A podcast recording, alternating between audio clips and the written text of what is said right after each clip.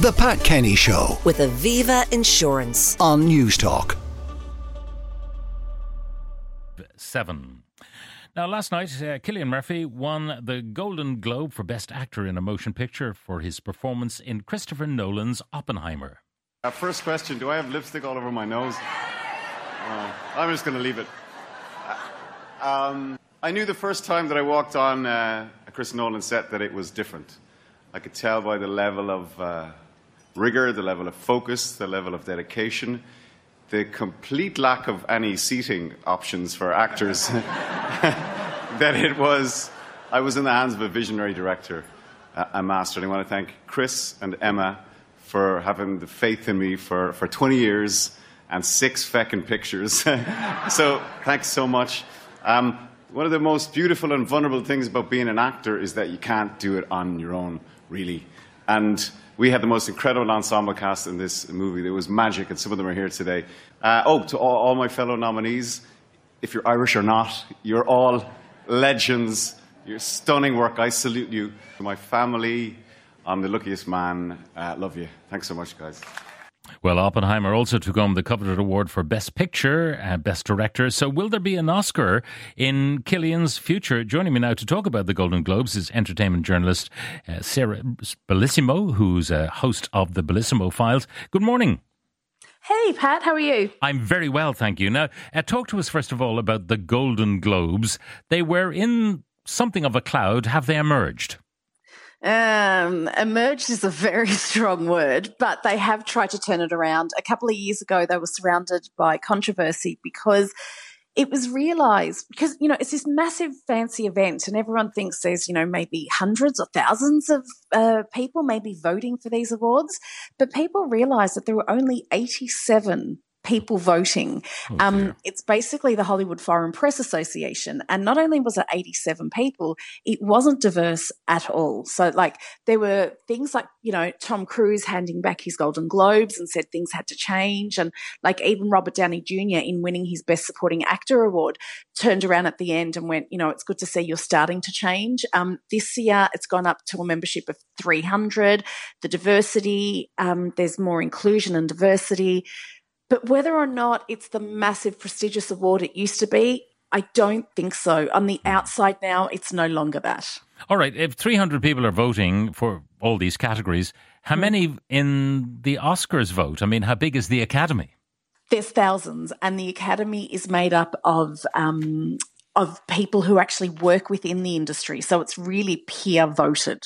So you know, there's and there's different categories as well voting. So you, you're not necessarily voting for everything in the Academy. I don't think. Correct. I, I can. I might stand corrected on that, but there is it's basically people who are working in this industry so the golden globes is the hollywood foreign press association so yes they're working but they're journalists and there's only 300 from all over the world but it's still a very small, a small number of people working on something so influential don't you think Uh, absolutely. It does seem a very small sample, if you like, of opinion Yeah. uh, to, to go voting for this arena. Now, uh, talk to me about uh, the. First of all, the presentation. We had a, a host who was given the job only about 10 days ago. Yeah, now he wasn't great. Um, a lot of people were like, Joe who? Jo Koy is his name. The reason why I knew who he is is I love um, the comedian uh, Chelsea Handler. And last year, maybe the year before, they were dating for about a year. And that's how he came on a lot of people's radars. But he is a stand up comic in his own right. Um, he was tapped on the shoulder 10 days ago. So, I mean, this award ceremony has been hosted by the likes of Ricky Gervais. We had, I think, my favorite hosts ever were Tina Fey and Amy Poehler, and they did an amazing job. But it looks like this year no one wanted to do it. So they reached out to Jo Koy and he did it. And oh, Pat, it was please don't even watch it back. It was just so hard to watch, really cringe. You could see, look, in fairness to Jo Koy, it's not easy to go out and have all these Hollywood massive stars looking back at you, but like he was almost telling them off when they weren't laughing. Was like, that was Mm. funny. Go on, that was funny. Or some of his jokes were really cringe. Barry Keoghan was in there. His Barbie joke landed flat.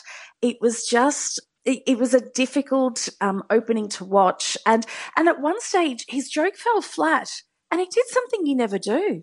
He blamed the writers. it was just like, what are you doing? You're throwing everyone under the bus. So, look, for me, the standouts, as always, were Kristen Wiig and Will Ferrell. They did a bit. Um, they presented for like two. Th- their bit was two minutes, and it was the funniest bit. I think they should have probably gone to actors like them, comedians like them, but people probably weren't putting their hands up.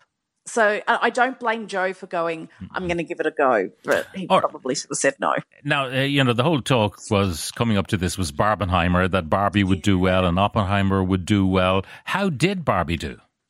I was shocked. Not well. Barbie only took out one award, and that's a new one that they've introduced, which is um, cinematic and box office achievement. So they won that one, and that's why Taylor Swift. A lot of people are going to go, "Why was Taylor Swift at the Golden Globes?" But her Eras concert film was nominated in that category, so that's the only one they won. And the uh, the film that beat them has an Irish connection.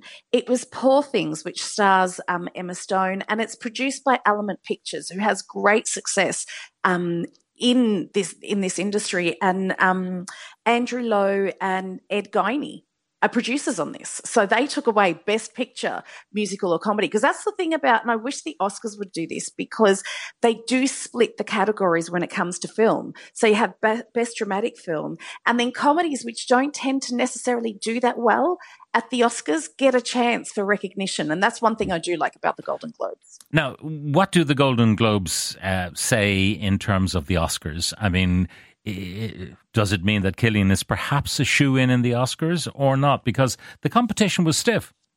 It was stiff. I mean, uh, do you know what? This was amazing for Ireland because we had their six nominees and half of them were Irish. There was Cillian Murphy, there was Barry Keoghan, Andrew Scott, and they were also up against the likes of um, Bradley Cooper and Leonardo DiCaprio.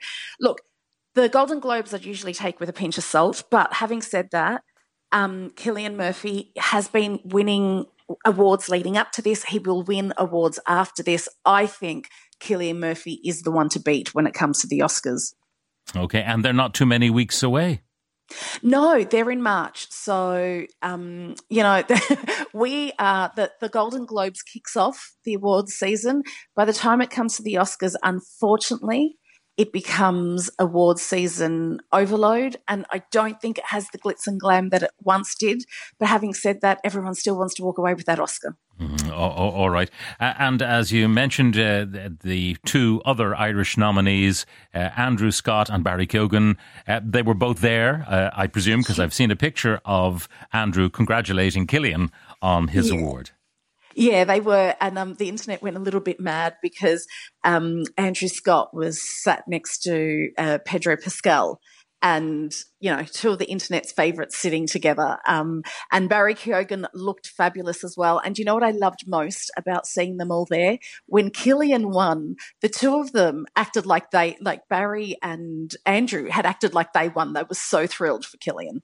Oh well, that's that is great, and more to look forward to at the Oscars in a few weeks' time. But uh, Sarina Bellissimo, uh, the host of the Bellissimo Files, Sarina, thank you very much for joining us on the program.